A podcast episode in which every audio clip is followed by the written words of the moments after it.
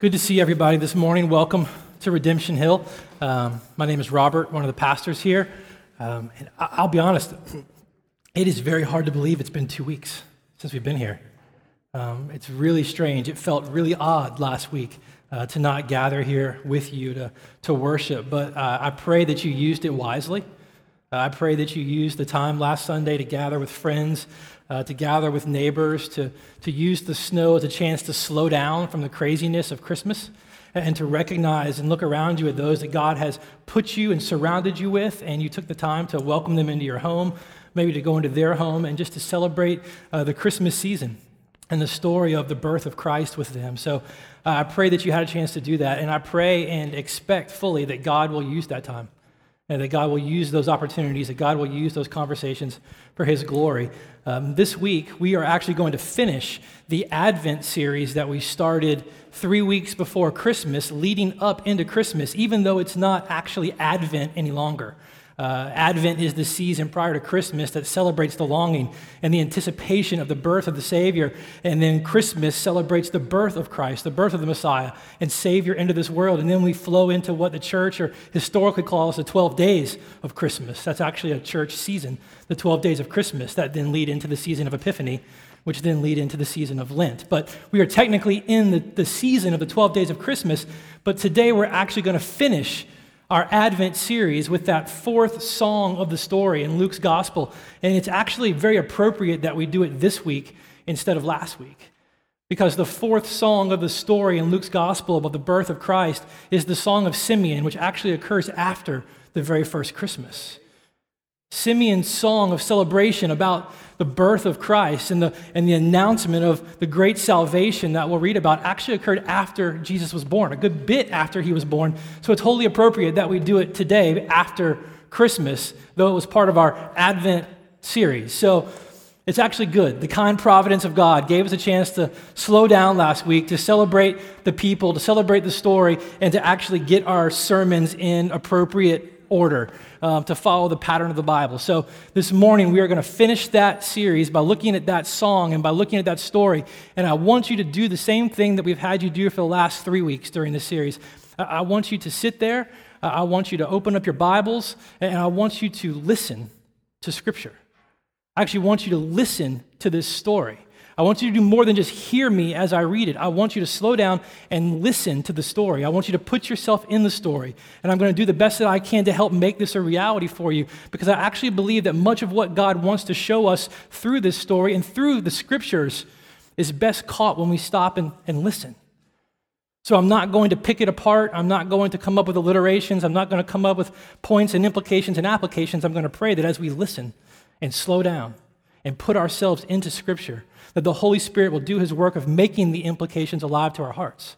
So I want you to listen because you can do that. You know, you remember that, um, I was thinking about it this morning. Remember that movie, um, White Men Can't Jump? Remember that, remember that, movie? Remember that great scene in White Men Can't Jump when uh, Wesley Snipes and Woody Harrelson are riding in the car having the argument about whether or not white men can actually listen to Jimi Hendrix? Remember that? Wesley Snipes said white men can only hear Jimi Hendrix. They can't actually listen to him. They can only hear him, they can't listen. Well, we can actually listen to Scripture. We can actually listen to what God is going to say to us through Scripture because we have the Holy Spirit. Because the Holy Spirit has been sent to illuminate our hearts and to help us see the beauty of the face of Christ in the message of Scripture. So we're going to listen this morning. That's what I want from you. And I'm going to try to unpack it the best that I can to make it as alive for you as I can. So let's pray. Let's ask for His assistance, and then we'll get into it. Father, thank you for this opportunity that we have to come together uh, to celebrate your story, to celebrate your story of redemption and restoration, to celebrate your great acts of mercy and forgiveness and your character that upholded your promise to your people to be our God and to be our Savior and to rescue us from our enemies of sin and Satan and death. And we ask that your Holy Spirit make the scriptures alive to our hearts. Uh, may we be able to listen to your scriptures. May your scriptures speak the truth of your word and of your great salvation to us this morning. And may we be changed into the image and likeness of your Son this morning. May we walk out of here transformed by you because of who you are and what you have done, that we might go and live in the places that you have sent us and placed us, that you would be glorified in those places and we would receive great joy by your transformation and salvation. So we ask this, Lord, in the name of your precious Son, Jesus, for whom we gather and for whom this story finds its great central climax. Amen. As we get started, let me catch you back up to where we are so that as we get into the story, it will make sense. Ever since, we'll go back to the beginning. Ever since the, the fall of man in the garden, the original intention for God's creation has been shattered. The original intention for God's creation has been twisted and it's been perverted. And you see, the rest of, of creation, along with mankind, was created by God to reflect God's glory. That as we did what we were created to do, and as we simply existed in sufficiency and being provided for by God in His grace and mercy, all that we are and all that we would do will reflect His character, will reflect His glory. And we were created by God and put in this place that He created for us to reflect His glory. But due to our sin, more often than not, we tend to find satisfaction or seek satisfaction or seek justification in ourselves. We seek to find out of God's gifts and out of God's creation what was only to come from Him. And so the Old Testament story, we talked about this a few weeks ago. The Old Testament story is really the unfolding of God's grace and God's mercy and God's consistently keeping of his covenant promise to man to one day make right what our sin had made wrong. The one day that God would bring one who would come, who would defeat the enemies of Satan and sin and death, and who would bring God's redemption and restoration to his people, that all that our sin had shattered would be woven together again and be made right. And the Old Testament is partly God's story and God's picture of his unfolding commitment to his promise and to his covenant. And it's also the unfolding story of our continued rebellion of our continued ingratitude towards God and our continued prideful search for satisfaction and sufficiency and identity anywhere other than God Himself. And so the, un, the Old Testament story is this beautiful unfolding blend of God's covenant commitment and His justice to our ingratitude and unfaithfulness and pride. And the story begins to just unfold, and you begin to build with this anticipation of how is God going to do what He has promised? How is God going to to bring redemption and restoration to this place, to these people. How is this story actually going to end? And, and throughout the entire Old Testament, God sent men and God sent women who, who spoke to his people of his promises and of his covenant, who, who urged his people back to repentance and back towards faith in God, to turn away from the things that had so drawn their hearts away from God, the, the adulterers and the mistresses of their heart that kept them from finding true joy in, in God. And, and he sent men and women like the prophets, like Isaiah. I was, we'll, we'll read this. Isaiah 40, verse 1 says, Comfort, comfort my people, says your God. There, there's a time of comfort that's coming when the battles and the frustrations and the anxieties and the situations that were birthed due to their sin were going to come to an end. This is what God's people were longing for and looking for, and what Advent tends to point to. In verse 10, he says, Behold, the Lord the God of comfort will come. He will come with might, with his arm ruling for him. Behold, his reward is with him, his recompense is before him, and like a shepherd, he will tend his flock, and in his arms he will gather the lambs. He will carry them in his bosom. He will gently lead the nursing ewes. So God would send men who would proclaim this comfort, this restoration, this redemption, this coming of God to fulfill his promises to his people. And he would call, they would call the people back to commitment towards God, back, from, back to repentance towards God, away from the things that had drawn their heart. But for generations and for centuries and for ultimately 400 years after that last prophet spoke, when there was no more prophecy, when there was no more speaking from God to his people, there was no comfort.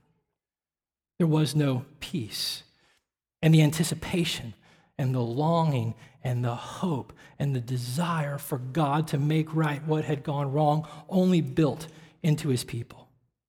And then, as we started the series, when we looked at it, God broke back onto the scene and the silence was ended when God sent his angel Gabriel to speak to Mary to tell her that she would be the one. She would be the one who would give birth to the Savior. God's promise was finally coming to the place that the scriptures say all of history had been pregnant with. All of history, God had orchestrated to this place, to this woman, to this time, that he would fulfill his promise to his people, and she would give birth to the Savior. And we looked at her response, the great Magnificat, the Song of Mary, and her response to this news from God. And that was the first week when we talked about Advent. And then we saw that God broke back onto the scene with Gabriel when he told Mary's cousin Elizabeth that she, who was way beyond barren years, who was way beyond the time to give birth, would give birth to another son who would be John the Baptist, who would lead the way before Jesus. And his dad, Zacharias, the old grumpy priest, sang in response to this news and to this birth of his son. In his song, we looked at the second week, the Benedictus, was the great song of God's sovereign salvation. He sang of his son who would lead the way, but he sang of God's sovereignty in salvation, the horn of God's salvation, the strength of his arm that would come and save his people. And then God busted onto the scene again just a few verses later when the lowly shepherds who were tending their flocks in the field, what we looked at the last time we were together, as Jesus was, was birthed into this world in a, shepherd, in a, in a stall in, in Bethlehem, God broke onto the scene with these shepherds. And the angels told them what had happened. And then the heavenly hosts appeared to these angels and sang a great song of glory to God. They sang of God's glory and God's greatness and God's character in the acts of what he was doing. And they sang of the peace that was to come to all men because of what God has done in the Savior. And they sang of the peace that was to come through what Jesus, this baby that had been born in Bethlehem, would do for us. And so Mary and, and Joseph have, a, have had a pretty strange and, and pretty unique nine months. 14, 15 year old girl pregnant by the Holy Spirit, going through all that she would go through due to that. We talked about that a few weeks ago, now given birth in a stable in Bethlehem. The future king who would rule over all of creation, who sits on his throne right now, the right hand of God, was first enthroned and sat in a feed stall. And he's told the stories of what they would have gone through and what they would have been through and what they would have struggled with. And after the angels announce this great birth to these shepherds, these shepherds come and they come to see this baby and they tell Mary and Joseph of all that they had heard and all that they had seen. And they marvel over this baby. And Mary and Joseph are reminded again, confirmed again of the word of God that had come to them months before when she was made pregnant by the Holy Spirit of who this baby was. It was just confirmation. It was weird. It was strange. I mean, don't miss that. It was strange all the way around. It's only going to get stranger this week. But it was confirmation of what God had told them and what God had promised them. And so we'll pick the story up there, from there, this week, and we're going to hear the fourth song of this story and the fourth scene of this story in a little known saint named Simeon, one of my favorite people in the Bible. Very little is said of Simeon, but what is said of Simeon and what comes out of Simeon is unbelievably profound. One of my favorite men in all of Scripture. So we'll pick it up. Luke 2, verse 21. Mary and Joseph have gone through the nine months, they've had the baby in the stall, the shepherds have come, they've celebrated, they've sang, their heads have just had to be spinning about what is going on. We pick it up in verse 21. At the end of, of eight days, when he was circumcised, talking about Jesus, he was called Jesus, the name given by the angel before he was conceived in the womb. So here's the first thing you've got to see. Now listen to the story. Just we're going to try to make it real so you don't miss this. Listen to the story. It's eight days after birth. Jesus was just born eight days ago. Now think about everything new mom, new dad, young, first child. She's getting nursing down. She's getting wrapping him down. She's getting sleeping down. They're just getting taking care of Jesus down.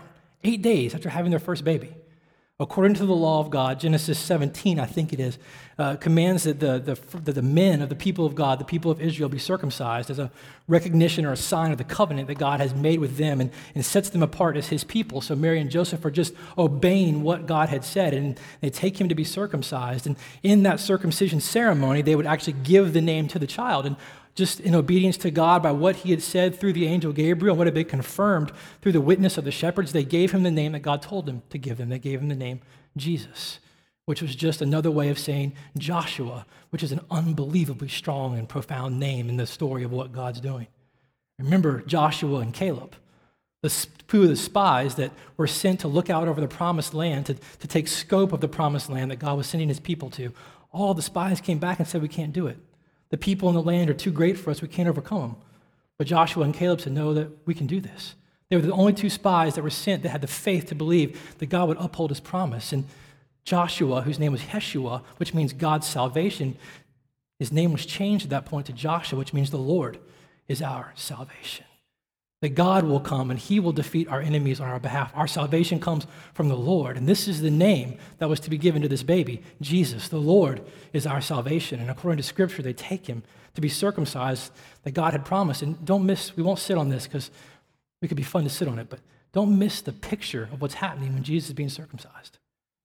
Here he is, the, the final sacrifice, the great Messiah, the Savior to come and, and save his people from their sins, the one who would one day, 33 years down the road, be nailed upon a cross, his body broken, his blood shed for our sins. His body is pierced, blood is spilled. The Lord is our salvation. Don't miss what's beginning to be shown to God's people through this initial obedience of his mom and dad to this act of circumcision. His body has been cut, his blood has been spilled, the screams are now filling the air. And they give him the name Jesus. The Lord is our salvation. Verse 22. And when the time had come for their purification according to the law of Moses, they brought him to Jerusalem to present him to the Lord. As it is written in the law of the Lord, every male who first opens the womb shall be called holy to the Lord, and you must offer a sacrifice according to what is said in the law of the Lord a pair of turtle doves or two young pigeons. So now it's been about 40 days. So we've got eight days he's circumcised. And then 40 days later, according to the law of the Lord, Mary had to come back with Mary and Joseph had to take the baby back to the temple, and she had to undergo a purification rite because she had to be purified after giving birth to this firstborn male child, according to the law of the Lord. Don't miss part of the irony here. This is Jesus' first entrance into the temple that one day he will make obsolete. He will one day take down. This is his first time he will go into this temple. He'll go back into it as a man, as we read in the scriptures, and tear it apart for the dishonoring that God's people had begun to do in the temple. But this is the first time that Jesus is coming into the temple. And don't miss the fact that his mom had to go and purify herself for her uncleanliness due to giving birth to him. But he one day will be the one who ultimately, ultimately offers himself to cleanse all of us from our sin and uncleanliness though she going through the rite of purification to be cleansed from the aspect of birth, he is the one who will go through that final sacrificial rite and offer himself as our final cleansing for our sin. Don't miss the irony of what's going on here.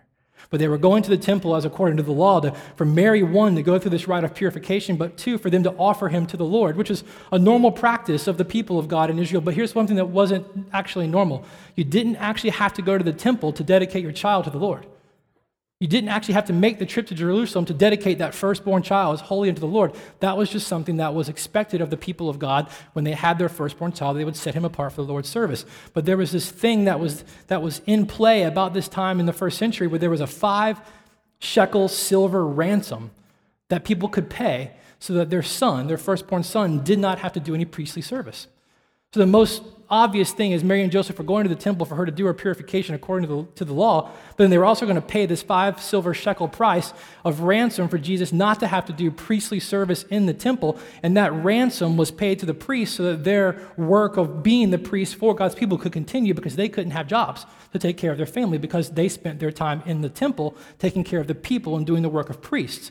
And so people would pay a ransom so that their sons didn't become priests because they weren't of the tribe of Levi. They would keep the priests in business because they couldn't go work for themselves. So Mary and Joseph were there to pay the price. They were there to purify Mary from this process of giving birth. But you did not have to go to the temple to do that. They did that, I think, honestly, because they knew the peculiar nature of the one whom which she gave birth to. I think Mary and Joseph went above and beyond the call of God and the law of the Lord by going to the temple to dedicate Jesus to God, to offer him up unto the Lord because they knew that he was his. She knew, and he knew, that this child was God's. In a peculiar way, kind of the way I think Hannah did in the Old Testament, they took him to the temple and they dedicated him. They gave him to the Lord for the work that God had set before him before the foundations of the earth. Mary and Joseph, I think, understood profoundly who this child was what his role was to be. I mean, they were very obedient, very submitted to the word of God and the scriptures of God. So don't miss the irony of what's, of what's happening. Now, that's part of the scene. Now we're going to get to our man Simeon. Look at verse 25. Now there was a man in Jerusalem whose name was Simeon. And this man was righteous and devout. And he was waiting for the consolation of Israel, and the Holy Spirit was upon him. And it had been revealed to him by the Holy Spirit that he would not see death before he had seen the Lord's Christ. Now, this is all the Bible is going to say about Simeon, but it says a lot. There's no more description of Simeon in the Bible. All we get is what he's going to say in just a minute when he sings the song that he sings that we're going to look at. This is all the Bible says about him, but look at what it says. It says Simeon was righteous.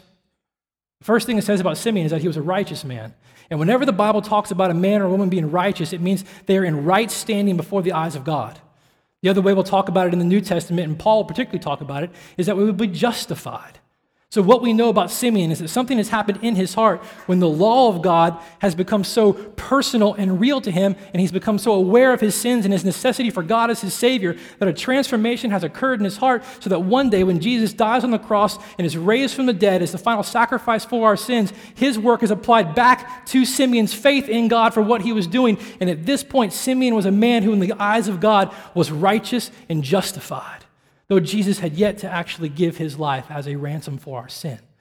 God would take the sacrifice of Jesus and apply it backwards to those in the old days who, by faith, believed that God was their deliverer, that was their Savior, that would hold his covenant to his people. And this is what we find out about Simeon. He was a man who was righteous before God, he was justified before the eyes of God. It also says that Simeon was a devout man. Now, that speaks more to his concern for the law of the Lord. Righteousness speaks more to his standing before God. Being devout speaks more to his care about the life that God has called him to live, that the way that God's glory is lived out amongst his people. Old translations would actually translate this word cautious, that he was a man who was cautious for the way of the Lord. He was a man who was cautious about the law of the Lord. He was a man who was cautious about the way his life reflected the glory of God. He was righteous. He, he was devout. It also says, you know, it doesn't say this, but here's what I'll say I'll say he was Bible saturated. The next thing that we see about Simeon is that he was waiting for the consolation of Israel. Why do I say that he was Bible saturated? Because he was waiting for the consolation of Israel, because this was the great promise of the prophets in the Old Testament. This is what the longing and the hope was about. This is what that righteous remnant of God's people that was still there in that first century, though so many of God's people had left their faith and left their hope in God to deliver them, the righteous remnant had this hope that God would one day be the consolation for his people.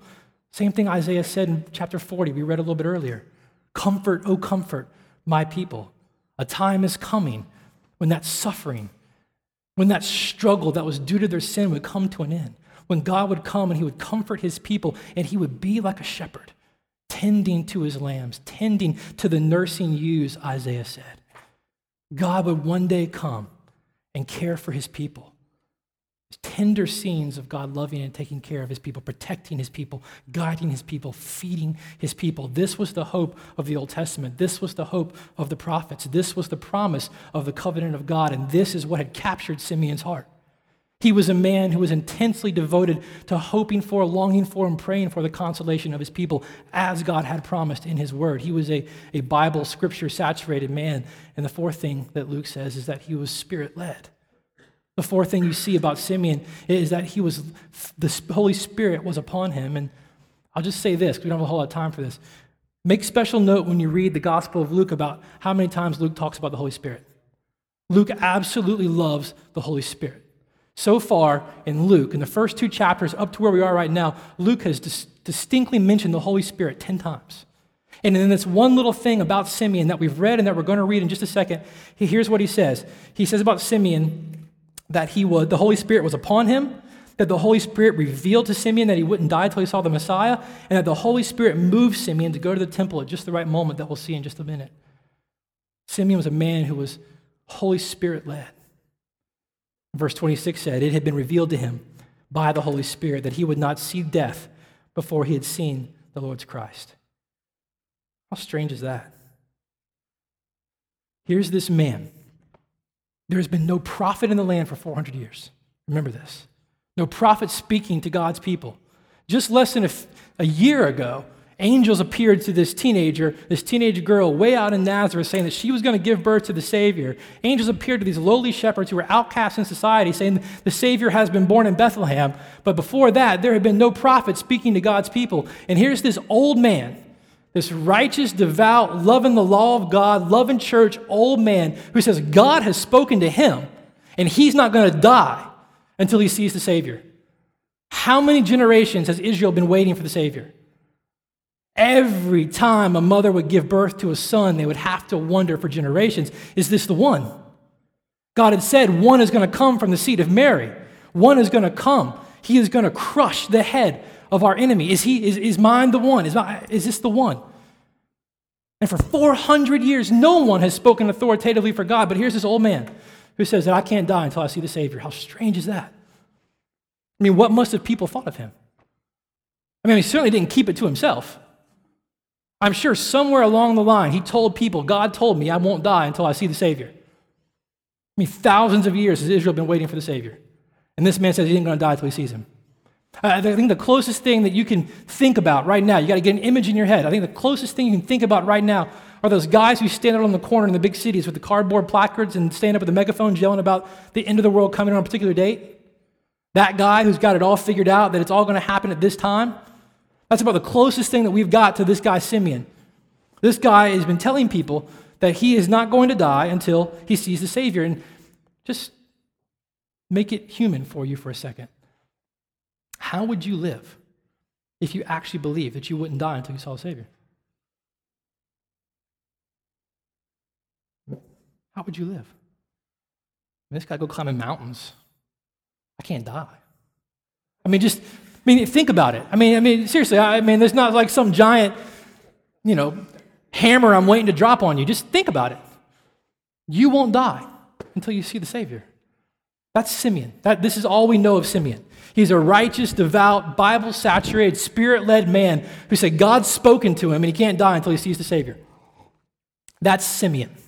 And so here's the scene Mary and Joseph, newborn baby, 40 days after he was born, travel 100 miles from Nazareth, small little town, to the big city of Jerusalem. All the hustle and bustle of the big city. If you've ever been to New York, London, Paris, any of the big cities, imagine the first time you went. Remember how overwhelming it was? Remember how just the busyness and the size would take your breath away? These two are traveling to Jerusalem for the first time with their baby making sure he's safe, making sure he's warm, making sure he's eating, all the things that you worry about with that firstborn. They make the 100 mile trip to Jerusalem. They see the temple, not as great as Solomon's, but grand nonetheless. They see the temple. And they're going to have to ascend the enormous steps of the temple. The temple wasn't like a church that you find in the, somewhere around America. The temple was enormous. It was the center of life for God's people. It was huge. And they would come into this busy city and they would have to ascend these great steps into this temple where sacrifices were being made, where people were going through purification rituals, where other people, no doubt, were bringing their kids, paying this price, dedicating their kids. It was a busy, busy place. And these two young kids, first time parents, have made this trip to Jerusalem. The place is busy, the place is crazy, they're overwhelmed, they're dealing with a baby.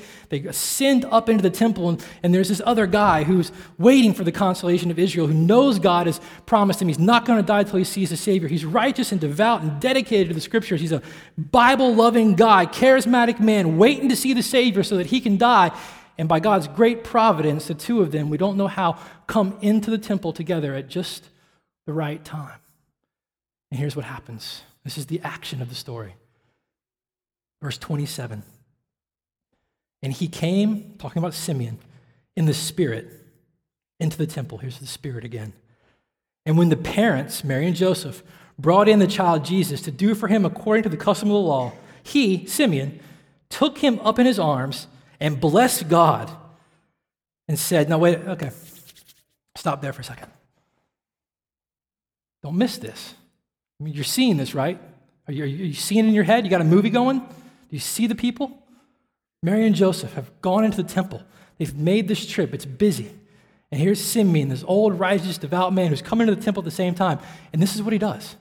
This, this I mean, I don't want to defame Simeon. I love him to death, but I got to get you a picture. This crazy, old, Bible charismatic guy in the church, and these young kids come up into the church for the first time with this baby. And this old man comes up to this young couple and takes their baby out of their arms.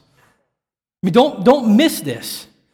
This old man comes up to this young couple, and Luke records that he took the baby from them. Luke did not say he asked if he could see the baby.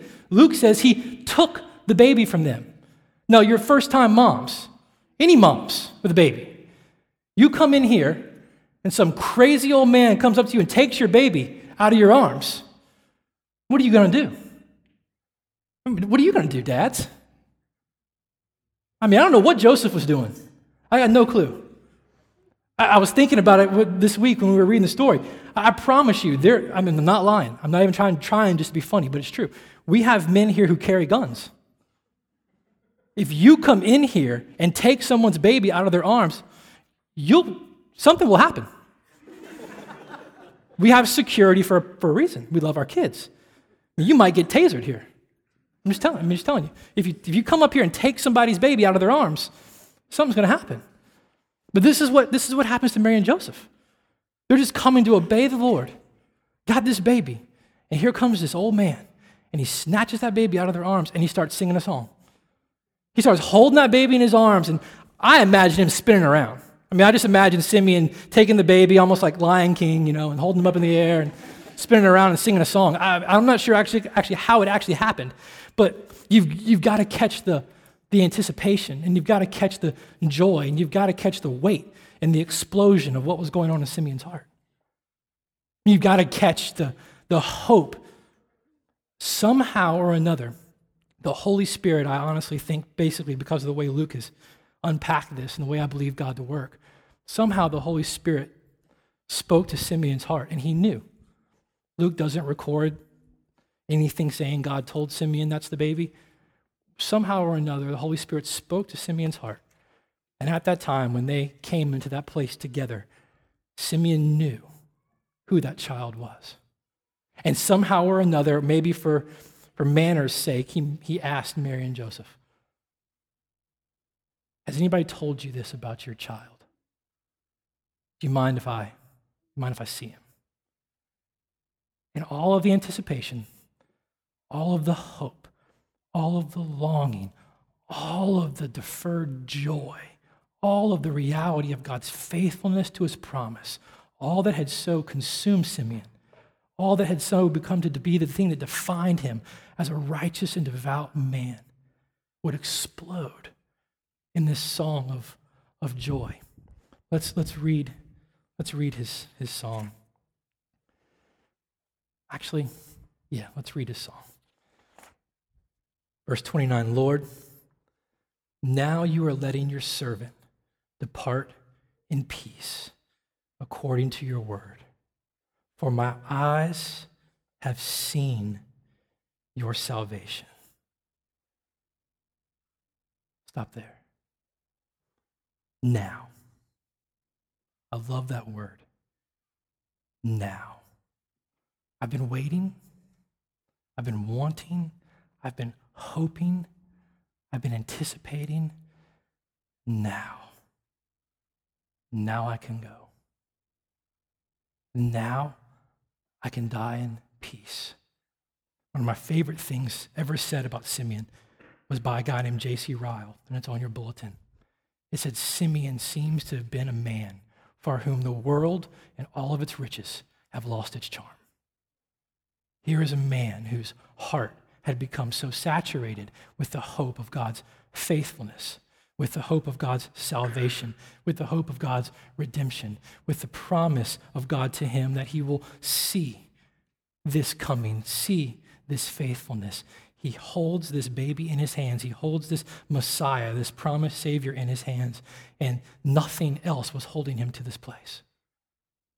He's a man for whom the world had lost its charm because his heart had become so saturated with God because his hope had become so rooted in God's salvation, because the riches that he treasured were the promises of God's salvation that would come in this Messiah. The world had lost its charm, and now he says, Let me, I can go.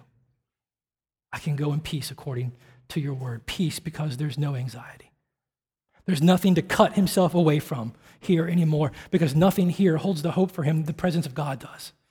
Nothing here holds the hope for him and the satisfaction for him and the joy for him like seeing the faithfulness of God in the Savior and living for eternity in the presence of God does. Nothing else holds for him the treasure that salvation and the good news of this Savior does for Simeon. Let me go in peace. And I read this and I wonder how much money, how much energy, how much time, how much of our life will we spend trying to prolong this moment? Trying to outrun death, trying to outrun the time for which it's been appointed for every single one of us to die, trying to do what is absolutely impossible because of our sin that we will all face death one day. What part of this world has so charmed us, has so caught our heart, has become so important to us that we treasure so greatly that we try to outrun the moment when we'll go to see Jesus face to face? What has captured our hearts so greatly and entwines us so deeply that we have a hard time saying with Paul to live as Christ and to die is, is great gain. I'll tell you, uh, I want it to be said of me one day what they said of Simeon that he was a man for whom the world and all of its riches have lost its charm. And to be that man, and I hope that for all of us, we've got to be more proficient at figuring out what captures our hearts, what charms our hearts. He was a man who could go in peace, who now, what he had wanted was to be with God. I mean, we've become so proficient at trying to define the work of God and the salvation of God and the redemption of God based on all the things that come to us because of Christ that we've missed the fact that the great reality and the great gift in the gospel is God Himself. It took a man to write a book saying God is the gospel to remind the church that the great end of the gospel is the presence of God. That we don't come to God to get all the things. As great as justification and sanctification and, and, expiation and propitiation and all the great things we talked about in the last series on the gospel the cleansing, the forgiveness, the adoption, the reconciliation, the justification as great as they all are, they pale in comparison to God Himself. And we have built the process of the church in this country, or at least in this generation, upon a, a, program that tells people that salvation is found in the things that God brings, and nobody is looking forward to being with God. My own heart doesn't look forward to being with God. Simeon was a man who was so saturated with the promise of God and the, the presence of God and the hope for being there with God that everything about the world had lost its charm, and he wasn't centered on all the things that might come through this promise. It was centered on being with God himself. And so I wonder what will it take for us?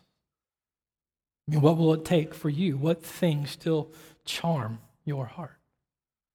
What things still tether you to this place? What things are going to cause you to spend money and time and energy for the next 10, 15, 20 years trying to outrun the inevitable? Trying to outrun the time when you will get to see him face to face. Trying to outrun the time that when all things in the presence of God will be made right. What's trying, what's keeping you? What's, what's tying you? What do you find that satisfaction in? For Simeon, his satisfaction, his heart had been so cultivated and so saturated in the scripture and in God and in the hope of God that Jesus, this baby, the sight of this child was enough. The promise of God was enough. What, what other things do you need aside from the promise of God in Christ? What other things do you need aside from the hope of the presence of God? for eternity? What other things do you need right now in this place other than the power of God by the Holy Spirit indwelling your heart? What other things do you need? What other things are charming your soul? So, the first thing that, that we see in this song of Simeon is this unbelievably satisfied soul. Great song. I like Jeff Buckley's version better satisfied soul. And what in the world is your soul seeking satisfaction in? For Simeon, it was God. His song is a song of satisfaction in the person of God and the character of God, and ultimately in the salvation of God that comes through this baby. The second thing you see in his song, other than this satisfied soul, is what we can call, for alliteration's sake, a scandalous salvation. His soul satisfied in God to the point where he wants to go in peace according to God's word because he gets to be with God when that happens. And then he sings the second verse of his song and about this scandalous salvation. He says, verse 31, You have prepared this salvation. Well, you can go back and read it because I'm going to read in context. For my eyes have now seen your salvation, that you have prepared in the presence of all people, a light for revelation to the Gentiles and for glory to your people, Israel. Here's the scandal. Israel has been waiting for this great Savior, this great Messiah who would come who would fulfill his covenant promise to them to, to be their God and to restore his kingdom and to be their king and for them to be his people, to make right what sin had gone wrong, to establish them as God's people in their land, to ruling over in their mind the infidel Gentiles these infidels who have infiltrated their people for generations with their gods and breaking all of God's commandments, especially the first great commandment to have no other gods before Him, all of the treachery, all of the sin, all of the debacle of the story of Israel in the Old Testament in their minds is due to the fact that people kept going to these Gentile nations and marrying these Gentile nations, and these Gentile nations would bring their gods into Israel, and the people of Israel began to worship these gods. And it was the worship of these gods that brought God's justice upon the people. And if they could just get rid of these gods, and they could be right before God. And so they had this image and this animosity and this hatred for the Gentile people, not for a Gentile person, but for a Gentile people, because it was ultimately in their mind the Gentiles that made all everything wrong that was going on in their in their lives and in their people. And so here's what Simeon has just said. There's going to be a great salvation that is being prepared for all peoples, and a light of this salvation is going to be for the Gentiles. My salvation is not just going to be for my people Israel. The same thing God has been saying throughout the entire Bible, but as people just don't want to hear, my salvation is going to extend to all people, especially and even unto the worst of the Gentiles. That was horribly scandalous to Israel. That was horribly offensive to God's people. It's shocking. The animosity was so deep, the hatred was so deep. But Simeon was just, he was being Simeon. He was being a righteous, devout, Bible saturated, spirit led man of God. He was so saturated with God's promise, he knew what God had said. And this is what spills out. I mean, listen, listen. Isaiah 9. Isaiah said that he, talking about the Messiah, is going to go to the Galilee of the Gentiles. The people who walk in darkness, Gentiles, they will see a great light. Isaiah said that this Messiah is going to come and he is going to be a light to these Gentile nations, a light to these people who live in darkness. Isaiah 42, God says, I am the Lord. I have called you in righteousness. I will also hold you by the hand and watch over you, and I will appoint you as a covenant to the people and a light to the nations. This is a chat between God the Father and God the Son, and God the Father is telling God the Son that in his life, death, and resurrection, ultimately what he was appointed to do, he, his salvation, would become a light to the nations, to open blind eyes, to bring out prisoners from the dungeon, and those who dwell in darkness from the prison. I am the Lord, that is my name, and my glory I give to no other, God said. Isaiah was very clear. God was very clear through the prophets. This salvation that's coming through this baby, through this Messiah, it's for everybody. But God's people didn't want to hear that. They didn't want to hear that. Think Jonah. Go preach to those people. No, I hate those people. I don't want those people to get saved. Go preach to those people. No, I'm going to run away. I'll pick you up. I'll take you there. Preach to those people. Greatest revival in the Old Testament happens, and what happens at the end of the book of Jonah? Jonah leaves angry that God saved the Ninevites. He leaves angry that God actually extended his salvation to these heathen Gentile people. That is the animosity with which the people of Israel had towards the Gentiles. And here's what God said all along it's going to be for them too. My salvation is for those people we always say around here that you don't want to see here. You all have a particular people group, a particular type of person that you want to see the church grow, but you just don't want to see them here. I mean, if they showed up here, something odd would be going on with the church. Don't lie, you know you do.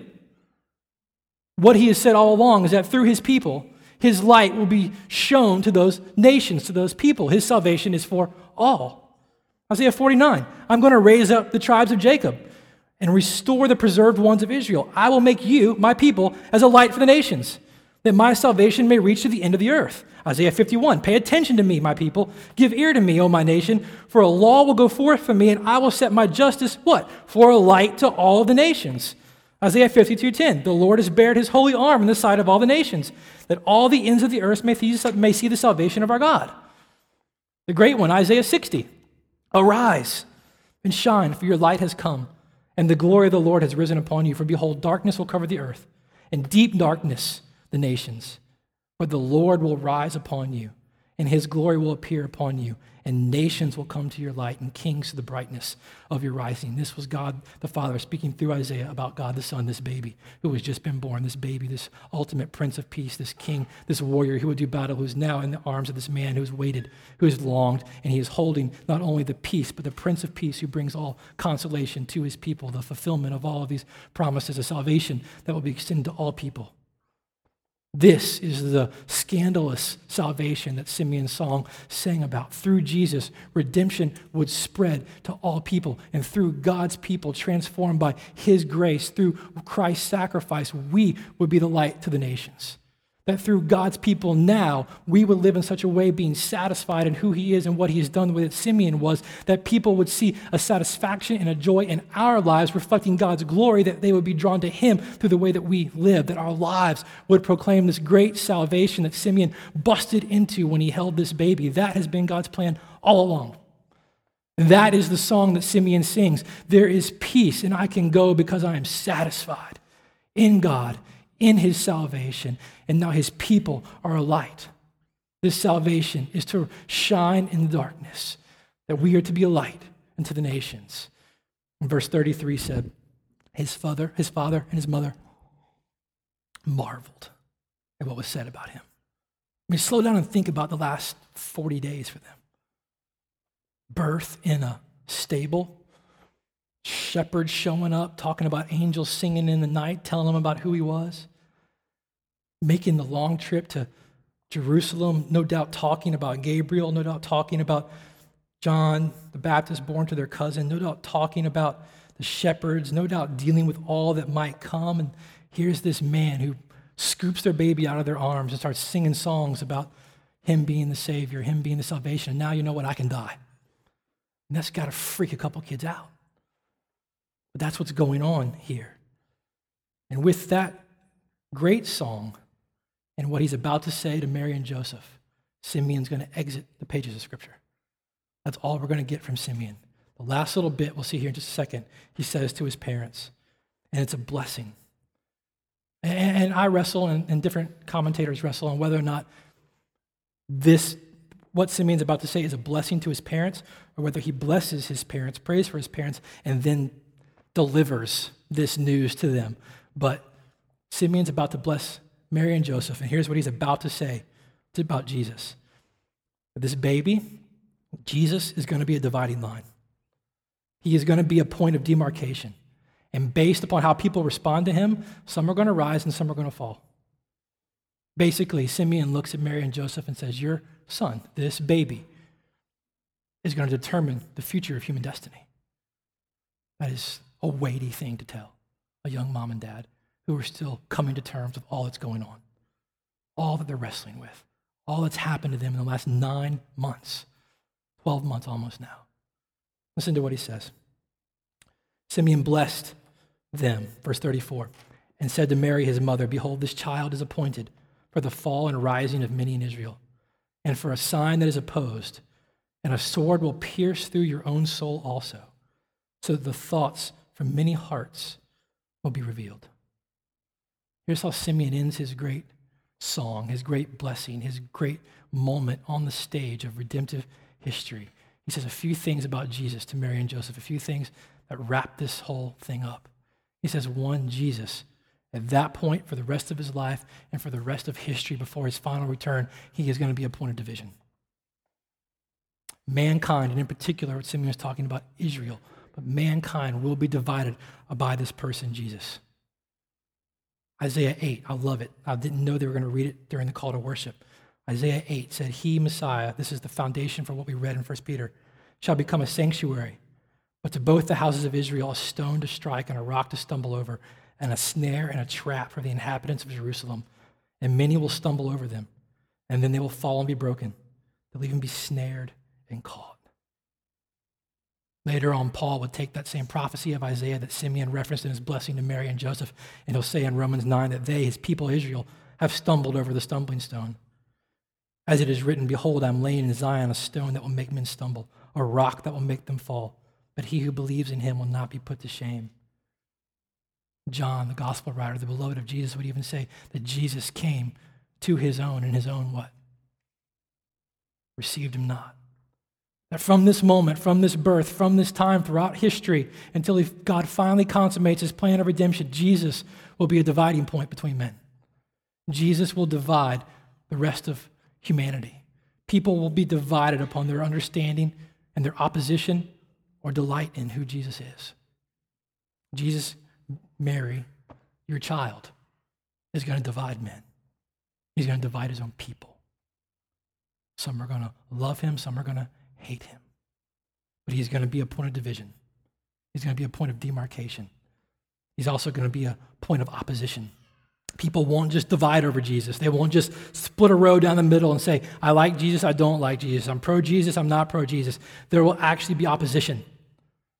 They will fight against him, they will oppose him, they will reject him, they will insult him, they will mock him, they will re- revile him, they will defile him, they will ultimately crucify him. He is going to be a point of opposition. Not only will he be divided, but he will be opposed. And Mary, it's going to be hard. It's going to be hard. He is not only your Savior, He is your Son. And He is going to cause great division amongst His people, and He is going to be opposed. It is not going to go well for Him, it is not going to go easy for you. You see, in this division and opposition, there's going to be great pain and affliction for you, Mary. His calling and his purpose on this earth, the destiny for which he has come, the plan of God to bring restoration and redemption to his people, it's going to cause you pain, Mary. You're going to watch him be opposed. You're going to watch him divide his own people and even for a time his own house, his own family. And then one day we see in, in John's story of the gospel and of the crucifixion, there's Mary at the bottom of the cross watching her son and not just her son, but her Savior, but not just her Savior, her son. And you can only imagine the pain.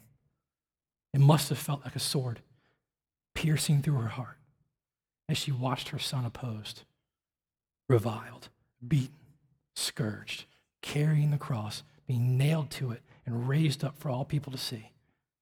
As his body bled and his body was broken, and as he would ultimately die, Mary, it's going to hurt. He is going to divide and he is going to be opposed, and it's going to hurt as you watch this happen. But here's what's going to happen in the division, and in the opposition, and in the pain that it's going to cause you, and the pain that it's going to cause him, here's what's going to happen the thoughts of men's hearts are going to be revealed. Here's the thing about Jesus it was for his people in Israel from the time which he was born in his own household with his brothers and sisters as he grew with the people of God as he began to do the ministry that God had called him to do, ultimately to the time that he was crucified and crucified and raised throughout church history and to this day, Jesus reveals the thoughts and beliefs of a man's heart. What you how you respond, I should say, to the person of Jesus reveals what is in your heart. Because here's the reality. We won't talk about it a whole lot because it's, it's really quite simple. The message of the gospel, the message of God's salvation of his people, the message of God's mercy and grace is a message that absolutely calls our pride and our hypocrisy to the carpet. We all desperately want to believe that we can make right what is wrong with our hearts. We all desperately want to believe that we can make right what is wrong in the world around us. We desperately cling to this moralism and this hypocrisy that the person of Jesus and the message of the gospel absolutely calls under the carpet and exposes, and none of us like to be exposed. None of us like for our pride, none of us like for our sin, none of us like for our self sufficiency to be exposed. That's exactly what Jesus does.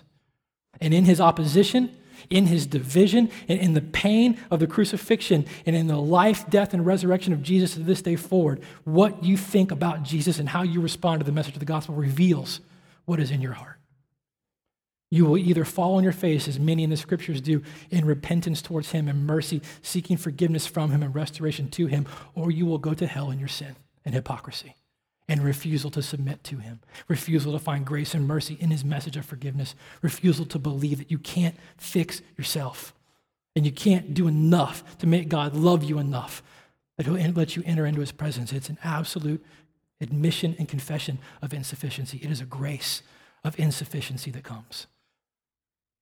How you respond to the person of Jesus reveals who you are. This is the great song of Simeon there is a satisfaction that can come to such a degree that our hearts can be so satisfied in who God is and what He has done for us in Jesus and the hope of His presence for all of eternity that we find the world, its riches and its charms, as to no avail in comparison to the gospel. That we can be so satisfied in Him that our hearts can long for Him and that His salvation has come even to the worst of us, even to the least of us. Look who Luke has portrayed in this story the teenage virgin in the little town of Nazareth, the lowly outcast shepherds who were disgraced from society and disgraced from the religious culture of the time, to this strange but lovely man, Simeon, the lowest of the low, salvation has come.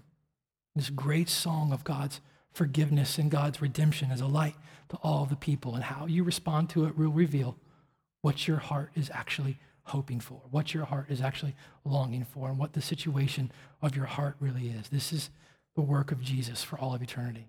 This is really the ultimate end to this story that these songs have been portraying. This baby, this child, this Messiah, this Savior. Man, he's going to reveal what your heart is really made of. He is going to reveal what your heart really hopes for.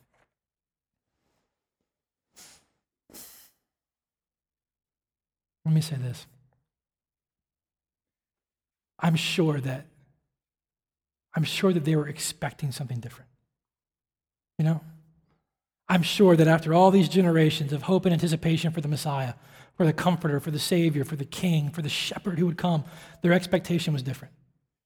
I don't think they expected one who would actually divide people, who would actually be opposed by his own people, who would actually cause pain, and one who would actually reveal their religious hypocrisy. I don't think that's what they expected, but that's what God had planned, and that's what happens with Jesus. And it's the same thing that we wrestle with today as we try to shape Jesus and change Jesus and mold Jesus into something more palatable to our religious sensibilities. As we try to make Jesus something that fits better with our sensibility of, of moralism and is less revealing to our arrogance and self righteousness and hypocrisy. That's not the gospel. That's not God's plan and God's story of redemption. Jesus, this baby who will grow to be this man, who will become our king, who will die and be our savior. He calls our hypocrisy and our self righteousness what it is. And, like some, we'll fall on our face and repent, and we'll be raised with him in eternity. Or like others, we will putter on in our self sufficiency and arrogance and pride and live in a Christless eternity. That's the reality of this story. And so you've got to ask yourself what does your reaction to God's scandalous salvation, the message of the gospel, and the grace of God reveal about your heart? And you've got to answer that for yourself. What does the gospel and the grace of God reveal about your heart? Are you opposing God in some way? Are, you opposing his grace? Are you opposing his mercy? Are you opposing his forgiveness some way? Have you marginalized Jesus somehow and, and, and made your hope and made your faith about some kind of good deeds or, or moralism? Have you marginalized Jesus? Have you tried to shape him and make him something that he isn't so that you don't have to deal with the, the sin in your heart, so that you don't have to deal with the exposure that comes from the gospel? Now, how does your heart's reaction to the gospel, what does it reveal about what's really going on in there? You've, you've got to answer that. But that's what happens with this story. That's what happens with this baby. He is one who scandalously comes to the lowly. He is one who scatters the proud, Mary said. He is one that lays low the mighty and the haughty, and he is one that raises to new life the humble and the lowly of estate. He is one whose mercy and forgiveness extend beyond all reaches and who has come for all people. He is one whose grace has come to the least of these, and who those who recognize their sinfulness and their need for his salvation, and those who recognize that they cannot do for themselves what he has done for us, he comes to those who, who recognize their need for him. And so you're going to have to deal with what your heart, how your heart responds to that message. This is what this baby came to do. Make no mistake about it. He came to divide men, and he came to reveal the hearts of men, and he came to raise to new life those who recognize their need for him. And in his life and in his death, God executed justice upon the sin that kept us from him. That's what this baby did. That's what these songs sang this story of. And it's to this story and it's to this good news of the story that we have to respond. That we have to respond in repentance and faith or in rejection and arrogance. And I can't make you do either. But we can pray.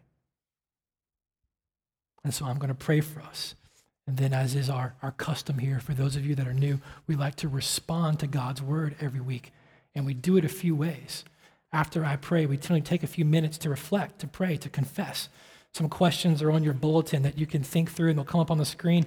But we respond to God by letting Him deal with us and letting Jesus deal with us and, and letting Him deal with our hearts. And then we'll talk about it in a minute. We, we together stand and we go and we take communion, remembering His sacrifice on our behalf, His body broken and His blood poured, this baby who would grow to give Himself as a ransom for our sins. And we celebrate in response to the, the scriptures by taking communion and by, by responding to the generosity of God in the gospel for those of us by giving of our, our tithes and our offerings. And then we sing, we celebrate on the backside of the scriptures and of the good news, we sing songs of redemption and we sing songs of God's glory.